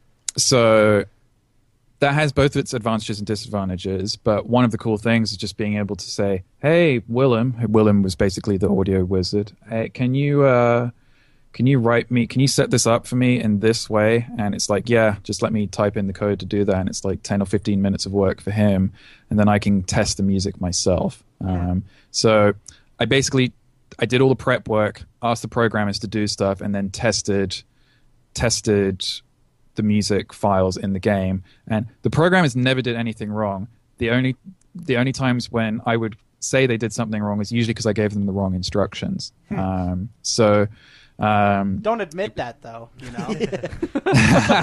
yes I, I can blame the program yeah. There you go. There you go. um, but uh, yeah, that meant it's like that meant I could test and test. I was, I was talking about testing earlier. It's just like I can make sure that things work exactly how I want them. So really, the only limit to how the music works in game was my imagination. Um, and if I wanted to do something, I'd just be like, "Hey, can you code this for me?" And they might complain if it's difficult, but you know, coding music in a game and getting music to trigger in the right place is like the easiest thing that they can do compared to some of the other stuff that they have to do. I mean, you've played the game, you've seen how many effects there are in the game, and uh, um, people people ask us a lot, like, why is this game so demanding? It's just it's just a 2D game, like, and our artists and especially the programming team kind of cringe when they hear that because there are so many layers of art that have to be rendered. Then you've got all the effects on top that give Ori its unique look. Like if you compare Ori with another 2D platformer, let's compare it with the other really good looking one, Rayman Legends, right? Oh, yeah. They are both really good looking, but they have a totally different aesthetic to them. Like Ori's is slightly smoother, whereas Rayman's is more of a sharp cartoon. Um, and they're both they're both really good, but they have a different feel to it. Yeah. And there's so many different processes going on. Like it, that, that's a lot for them to optimize. So for our for our programmers, like doing the music implementation is piece of cake. Really? Wow. Cool. I didn't know that. That's interesting. Yeah. So, oh. Jordan right here, he's trying to he's getting into programming. Yeah. So Yeah. So he's he's excited to school hear stuff it. like Yeah, that. I like that. I find He's it like- interesting. So, oh yeah. So eh, or- but, uh, Is that was that all? I think that was all our questions. yeah, from those are our the questions. With, yeah. Oh, you want to, what, should I ask a Yeah, question? go ahead. Go ahead. I wrote a question. Okay. Uh, what uh, what are some of the greatest challenges you faced, and uh, did you have any unexpected challenges? And maybe you've already mentioned this, um, but but on top of that, uh, any unexpected benefits from from anything that you went through in this process? You said you've done four years of, of doing this and and uh, things like that. Did I explain myself okay? Does that my question? Yeah, yeah? I got it. I'll do, I'll do it in like two parts. I'll, the challenge one is easy. So Okay. um, okay.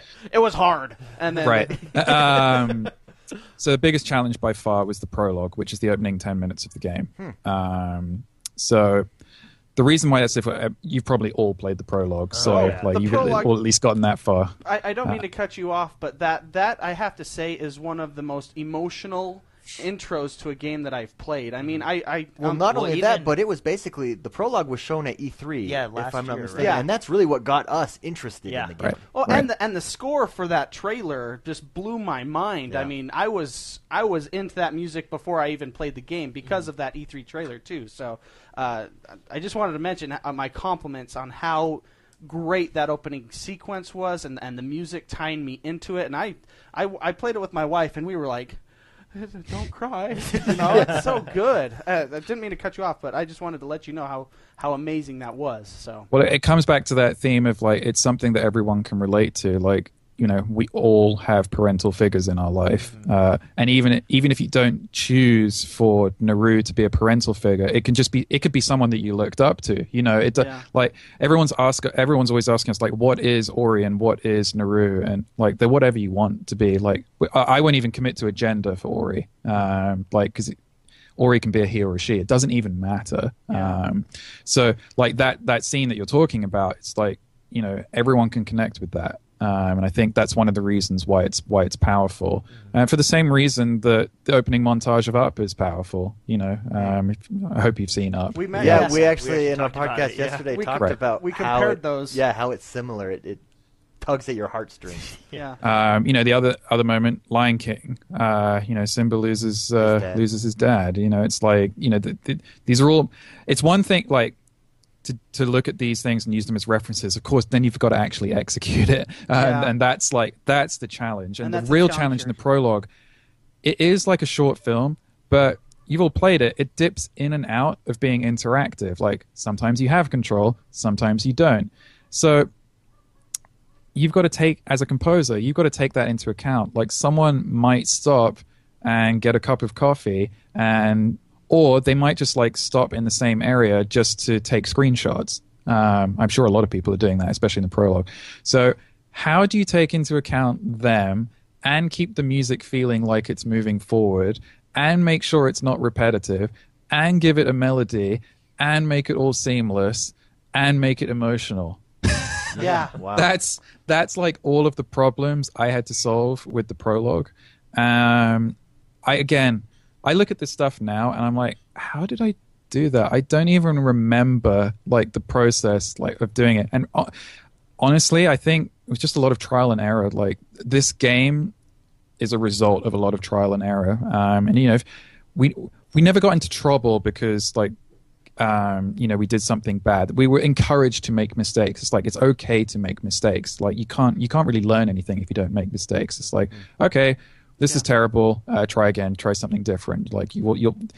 Thomas, our director, like trusted us to find the solutions eventually. And when you, when you have that trust from your director, it gives you a lot of freedom to create. Um, and that's not just for me; it's for the art team and the animation team.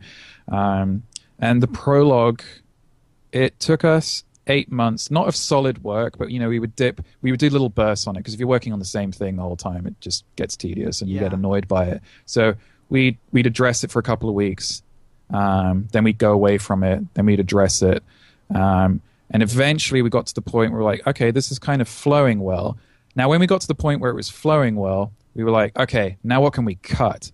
So originally the prologue was about 20 minutes long, but that's too long. Like you, you get a an amount of goodwill from someone who's spent twenty dollars on your game. Like they're going to play through probably for an hour, but they're going to start to get frustrated if they're not like actually doing cool stuff like after ten or fifteen minutes. Um, because for the prologue, you're really just pushing forward on the controller and pressing jump a couple of times, Yeah. and you can get away with that for a certain amount of time. But I feel like the prologue, right as it is right now, is exactly the right length. Um, so once we got it, f- once we got it into a place where it was feeling good, then we cut it, and then you get to the result where we are now. Now the cutting part was annoying because then I had to reconsider all of the music and make it flow all over again. Um, so Yeah. you do all that work, and then some of it gets thrown out, and then it's like, oh my goodness. Um, but we got there in the end. So that was by far the biggest challenge. But then, then you see the reward, and I'm going to tie this back into Twitch. Like I've watched a bunch of people cry during the prologue, and part of me is like, man, I feel bad for making that person cry, but I also feel, I also, I also feel awesome for making that person cry because it means we did our job. Yeah, know? absolutely. and the goal is not to make people cry. It's the goal is to make people feel something. Yeah. Um, and the majority of people who've played the prologue probably felt something during that period. I think. I also think, and this is something I've I implore people to do, like when you sit down to play a video game, you got to make sure you're in the right environment. Like when you're playing a sports game, like cool, have your friends over, like have a beer, whatever, you know, just like make some noise to have some fun. You're playing a game like Ori, that's probably not the right environment to be playing in. Um, And I I remember being at E3 last year and the game is being played at the con- you know the LA Convention Center and I'm like this is totally the wrong environment to be we've got Sunset so it's like Ori and then there's Sunset Overdrive like 10 meters away it's like you could not have and Sunset Overdrive like had a way bigger stand and like the speakers were blaring and everything Well, it's like And the I'm like, ultimate party game. Right. Yeah. It's it's not really the right vibe to play Ori, but you play Ori in a dark room on a big screen with a nice sound system. I if you're not getting immersed into that, then your heart is made of stone. Um, so, um, yeah. So that ties into your question. Like the Yeah. biggest reward, honestly, um, is watching other people experience and get something from the game. I mean, I watched I watched a professional gamer play the game on on Twitch the other day. Um, I think his his YouTube channel is like Day Nine. His name's Oh, Sean. Nine, anyway, he yeah, has, he has- yeah. you might know. Okay, He's a so StarCraft 2 player. He's awesome. I love that guy. Yeah, cool. Right. Yeah. I mean, he like. I, I don't know what his background is, but uh, apparently it was a big deal that he was playing Ori. So Yeah, um, he's a big boy. So, he's a big he's a big guy. So yeah, that's cool. so, but you know, he was crying, like you know, and he was like, "Man, I have to go get my cat now." Um, so for him, like the the connection that he made was like you know the animal that he loves a lot. So it's like you know that's that's what it was for him. Like that was the first thing he did when the credits rolled was go and get his cat, um, who which he loves very much, and you know when you're when you're seeing people respond in that way on twitch like that is the greatest reward you can get um, as a developer of a game it's like because I'll, I'll compare it with film you never get to see that because everyone's sitting in a darkened room like Yeah. you never get to see people react like you know I, I get to watch my my roommates play and you know i get to watch my girlfriend play because it's all new to them i will never get the same i will never get that first time experience and the the reason why twitch is so awesome is because i'm watching a bunch of people get that first time experience um, have any of you reached the the gravity section of the game I haven't. I haven't. Not yet. No. Okay. We're not But very you- good. So. okay, so I'm, it's this is sort of a mini spoiler, but it's Okay. it's not really because we put it in trailers because we're very proud of the mechanic. But there's an area of the game where gravity shifts, basically. Um, so you're walking up walls and upside down and stuff like that. Um, this is in the trailers, so I'm I'm not really spoiling too much, but. That's a really heavy puzzle driven area of the game. There's not so many monsters there. And I watched one girl the other day. She was stuck on this section for an hour and she was like, I am not stopping until I figure this out. And then finally the penny dropped. Like, and then she, she like, she had the aha moment. Like, and it was the exact same, like, feeling that I had when I figured out, like, how to solve the puzzle for the first time. I was like, when you watch people have those aha moments, like, it i don't know it just fills me with joy um so and that's why we drop in on twitch streams because you know the chances are we have we have quite a few aha moments in the game the game is qu- the game is i don't know why we've been criticized for it being short by a few media outlets because the game is still like 10 to 12 hours long Yeah. and it's a $20 game so it's like come on um, Yeah. so- well, and I think um, similar games like Child of Light uh, was six hours. I think I beat it in. Like it's that's a pretty short game. yeah. So I don't know. um, but uh, you know, th- there's there's enough of these moments. It's like the chances are of, of us um, dropping in on someone and they're about to get to a cool scene or a difficult level or a difficult puzzle are, are pretty high. So um, that means we get a chance to watch this pretty frequently. And and you know, Xbox One does a great job of like you know the Twitch streams are so easy to access. I mean, that's how I found you. You you were the top broadcaster that evening. Um, you had the the most viewers on it, and I was like, okay, well, let's just go on that one because it's it, it literally just come out. Yeah. Um, and I was like, okay, let's click on that one, say hi, um, and and here we are now. Yeah, yeah exactly. Pretty cool. That is cool. That that's that's that's got to be rewarding. I think to see someone Emotionally, like day nine. connected. He's got he has these cats in his room, and I watch him all the time. And it's cool you br- brought him up, but uh, it, I it's with me. It was my wife, you know, and, and we're we're playing that interesting together, and to just feel the emotion from the music, from the game, you know, the parent character or whatever. Um, the fact that Day Nine went and got his cats, you know, and he always he loves his cats. He really does. They're always clawing all over him. So it's it's that's that's awesome that you you get to see that with Twitch and and to live Experience it experience, you know, kind of a That thing. does and- have got. That's got to be rewarding. Cool. Thank you for sharing that. That's Yeah. pretty cool. No problem. I, I think that's a good place probably to end this. We have one last question that you probably saw on Twitter. Um, it's from Makana Royale of Gamer Life Podcast. He wants to know: Are there talks of Ori and the Blind Forest 2? Ca- yeah. Well, can you talk about this?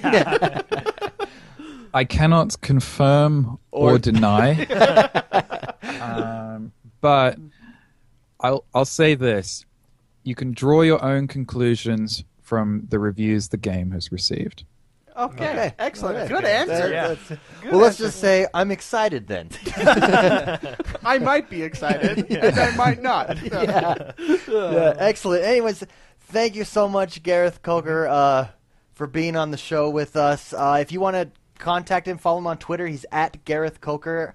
Uh, is there anything you're working on that people can check out, or where else can people check you out? Um, I mean, Twitter, Twitter is going to be a good place from now on. Um, I, I, I really like using Twitter um, to connect with people. So, like, I will generally anyone who tags me, I will generally try and respond to. Um, so, um, I have a project which is actually probably going to be announced in the next month or so, uh, and it's totally the opposite. It's like this small, small, really small indie game.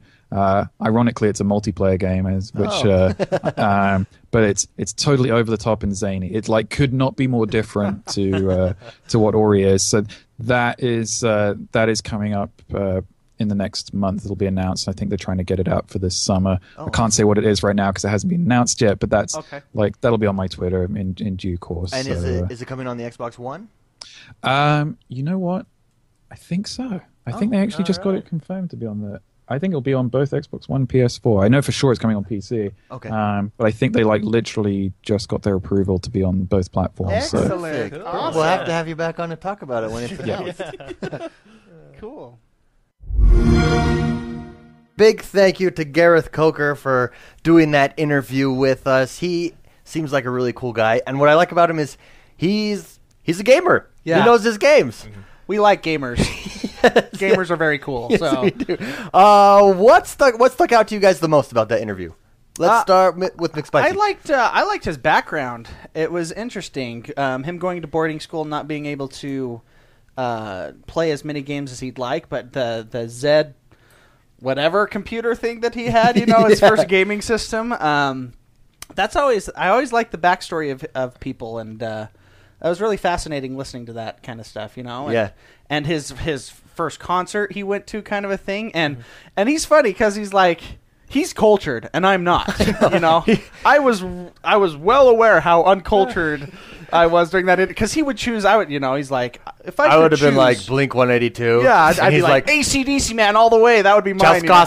Yeah, I know. And he's like, oh, you know, I'd prefer to go to a, you know, a con a concert or a, a symphony kind of thing. I'm like, wow, this guy's this, this guy knows music. Well, and you see his music that come through in Ori, Yeah. obviously. Yeah. Jordan, how about you? What stuck out to you? Um, well, I. I, I like Mark's as well, but I like uh, when he talked about because I like the game development side of things. When he talked about how he played uh, played with Ori just when he was a, a block and uh, the enemies were, were circles, and just how he, he played just to kind of get the feel. You know what I mean? The feel Yeah. of the music with the combat, and just very interesting when he said. Um, when playing the game, uh, he went to the sound guys and they talked about sound and stuff like that.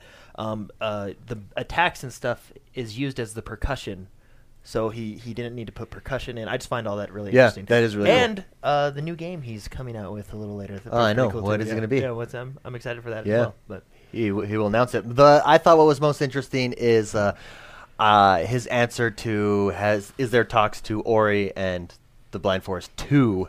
He said, "I cannot confirm or deny."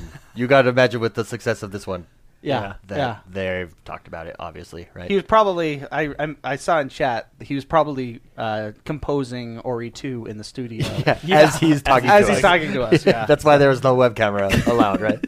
Absolutely. Anyways, that was. I uh, just want to say thank you. Go check out. Uh, check out. He's on SoundCloud.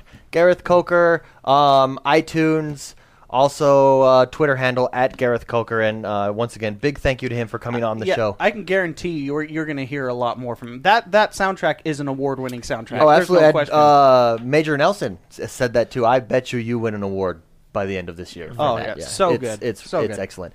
Uh, to before we go, we got some questions here. We just got two questions. Uh, that we're sending Luis Mal- Malave. Malave.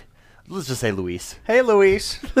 Luis. Uh, Luis wants to know: Do you think this is an E3 question? We talked about E3 earlier. Do you think uh, Xbox will dominate in terms of games this year at E3, especially seeing that a few Sony titles got pushed back? um. Well, we saw. Oh, what was that game that got pushed back? Quantum Break. Yeah, Quantum Quantum Break. Break got pushed back. For us, Um, that's a hard question because It you, it's you never What are know they with pull E3. out of their pocket? Yeah. E3's like a crazy, like you know, you never know what's, What's gonna, gonna happen. happen. Yeah. So well, Xbox definitely has some big titles coming. I mean, you know they're going to show off Halo Five. Star Wars. Well, Star Wars is gonna be everywhere. Well, Yeah. EA, for everyone. EA, it'll EA. be on EA's press conference. That's what I'm looking yeah. forward. And then you know they're gonna. I hope. I don't want to talk about anything else. Yeah. Screw So Sony. you, you know they're going to show Halo Five. You know they're going to show Rise of the Tomb Raider, which is an exclusive to them for a year. Yeah. This this Christmas, and then I think they're going to show at least a teaser of Gears of War, the the new Gears of War that they've Oh, they're working on. You know what I mean? So I That's think they right. definitely have the blockbuster titles coming. but, prediction uh, on as for Gears of War that we're getting a collection. That would be.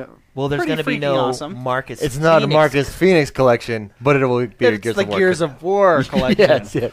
Um, So- no, yeah, and uh, are we just talking about what we want to see now? Or? Well, well, no, just 'Cause I could uh, keep well, going. I mean, just to answer Well, s- at- Louis' well, s- question. Saying that, I mean, they got block. They definitely have blockbuster titles, but I mean, like you said, it's E3. I mean, you, we don't know what Sony's got. You know, Yeah. up Yeah. their sleeves. So yeah. a purple maybe- tie. Maybe Well, they- like I maybe said they earlier, got more I- smoke than last year on stage. Well, like I said, I think they're all going to move to what Nintendo and Xbox did, just mm-hmm. focus on games and go through it. I hope so. well, 'cause- especially especially with Sony, Nintendo's conference last year was so good because it's it was one hour. well, yeah, but but Nintendo being based in Japan, there's a language barrier. Oh, yeah. And the oh, way yeah. they did their video with the subtitles over, I just Yeah. think that's much more They of an did a effective really way. good- I think Sony maybe might do that for some of their sections as Yeah. well, even though they do have a huge presence. Cut out in all the fluff. But yeah, yeah, in I- and I, I hope, I hope not to be disappointed. That's all I want. Because I want all three to do good. I do. I Yeah. really do. I want Sony So. to, to nail it. I want Nintendo and Xbox. Chat so. is saying uh, Phantom Dust and Scalebound. Oh, that's right. We That's haven't right. seen I thought about Scalebound. last year, Only yeah. that announcement. with it the was Beats the, headphones yeah, that's right. And we were like, "What is that?" from Platinum, right? Platinum Yeah. Games, yeah. Anyways, all right. Thank you, Luis, for saying that question. If you guys want to submit a question, you can email us at info at x1bros.com or every Friday. Uh, there's a Facebook post, contacts there, or send it to uh, any of our Xbox uh, Live. Send us a message on Xbox Live. Uh, last question, because we already answered the Neverwinter question earlier Yeah. by by Ivan. Uh, last question comes from Bob Pyle. He just wants us to talk about pizza. So, what's your favorite pizza? Oh, I'm the okay favorite. Th- oh, this Yeah, is because this favorite is a loaded question for me. You know, I'm the fat guy of the group. I love my food, so favorite. I'm, So- a, I'm a meat guy. I yeah. like meat. Oh yeah. So there's a. I, I like the traditional. I'll, on the top three, the traditional pepperoni and cheese. But uh, in the the first spot, the pie that's got the first spot is a ranch and chicken with bacon pizza. Oh, No. oh yeah, nice. there's a place in yeah, and yeah, it's it's it's good. It's good shiz. I'm telling you, it'll blow your mind. I'll. I don't know if I should. I don't want to plug who has it because they haven't paid me anything. That's right. We should ask them. Free pizzas. But that's a good pizza. I'm telling you. Oh, nice. Jordan. So wait, chicken, bacon. So it's Chicken, chicken, with ranch. ranch. as the sauce. Okay. And there's bacon on it as well. Oh, wow. And it'll, it it's like the greatest thing you've ever had in your life. Oh, Jordan, how about you? Um, I like the uh, meat lovers. Also, speaking of bacon, they have this new pizza coming out with bacon crust. Oh This yeah, I've seen that. Yeah, That's it's a Little Caesars. Yeah. Uh, Little Caesars is doing that. Uh-huh. Yeah. It's like a deep dish. Yeah. Meat lovers. All the way. So Oh, or Pizza Hut's doing it. I don't know who's doing it. Well, minus Hawaiian, pineapple, and bacon, Canadian bacon. bacon crust. yeah, That's they gotta have be ba- good. Well, it's, they have bacon wrapped around it. It's pretty good. Well, that is a great question. yeah, yeah. Thanks, Bob, for sending us that question. uh, Mr. McSpicy, where can people reach you at? I on Twitter am at Mr. McSpicy, and I am on Xbox Live at or not at Mr. McSpicy, but uh, uh, friend me, add me, and uh, chat me up. I love talking video games. So yeah, What will we be working on this week? Um, I'm gonna try to push that IDARB tournament through. To be honest, let's let's let's get that over with. that up. Well, no, well, we right got, uh, what- the FIFA we're- one coming up too, don't we're? Yeah, right. FIFA has already started. Oh, right, uh, right. I just haven't entered the scores. We're right there. Yeah, that's We're true. just we just need those games, Yeah. and they probably sent them to me. Like just haven't I checked just them. haven't been there, but uh, I'm Yeah, if you guys want to look at who Oh. the winners of the tournaments are, where the tournaments stand, go over to the website and click on the tournaments tab. x1bros.com. This week, though, it is a Dark Souls week. Oh, I am that's right. probably Thursday. going to turn off my phone for a good 24 hours That is right. and just play the snot out of that game. Oh my gosh, I love Dark Souls. That is a good one. And that comes out April 7th, so yeah, I'm excited. Jordan. Uh, yeah, everywhere. Uh, Jordan the Man XOB, Xbox, Twitter, Steam, Nintendo, whatever you got. Mm-hmm. So, Cool. yeah, that's where I'm at. Anything you're working on? Uh, Neverwinter Sunset Overdrive. Gonna try and hit into the DLCs Oh. this week. Oh. Uh, Ooh. Neverwinter Ooh. Sunset Overdrive, and then when Thursday comes around, Dark Souls. Oh, yeah. So you need a weekend to play Well, that and game. before we remember, before we can get the multiplayer going, you have to beat Captain Falcon. Yeah, the ring and get a ring. The you pig have ring. That's gonna so be our server. You have, and that's that pig guy. ring, everybody. Pig? Yeah, pig. Oh, I guess you can choose Okay. the ring, But, but, uh, the pig one. If you're going to be playing that with us, you got to practice, man. It's a tough game. It is a hard game. Okay. And Captain Falcon will piss you off. They all will. so, Oh, okay. awesome. I'm excited for that. I don't even know the real boss name. I just call him Captain Falcon, and everyone knows who I'm talking about because he's Captain Falcon. It really is. He like flies in with a falcon. Oh. So, anyways, you're Nice. Uh, I am X1 Bros everywhere. Don't forget to check out our YouTube channel. Also, like us on Facebook. We hit 1,300 likes on Facebook this week. Awesome. Um, so X1 Bros. I will be working on Ori this weekend. I will have that beat before the next podcast for sure, and then I'm gonna try and get further in Grand Theft Auto. Oh, you're gonna push Grand Theft Auto? Yep, I've got to beat that. That's a good game, man. I know. It's exciting. Know. I'm, I'm excited for you. Thank you. Thank you. Anyways, uh, we are your positive gaming and Xbox One community. Thank you so much, everyone, for joining us. Have a good week, and we will see you guys next time. All right. And we're gonna exit. Uh, at at bye. there it is. That was so See you guys. awkward. Yeah.